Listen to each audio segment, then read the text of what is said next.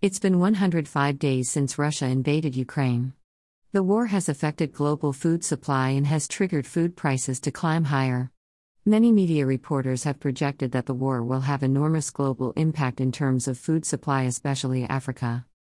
The food crisis gathering pace since Ukraine was invaded could last years rather than months if decisive action isn't taken, according to the Director General of the World Trade Organization.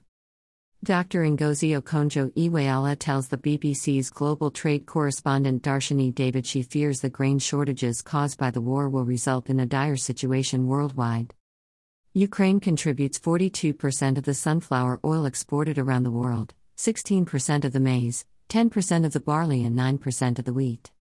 If we are not able to evacuate grains in Ukraine now and then they have a harvest coming up in July with a similar quantity going to waste, then you can see that this will work its way through for the next couple of years. That will be really, really disastrous for certain parts of the world, Okonjo Iweala says.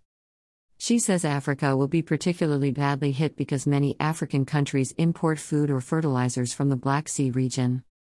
Issues around the globe will bring you more updates.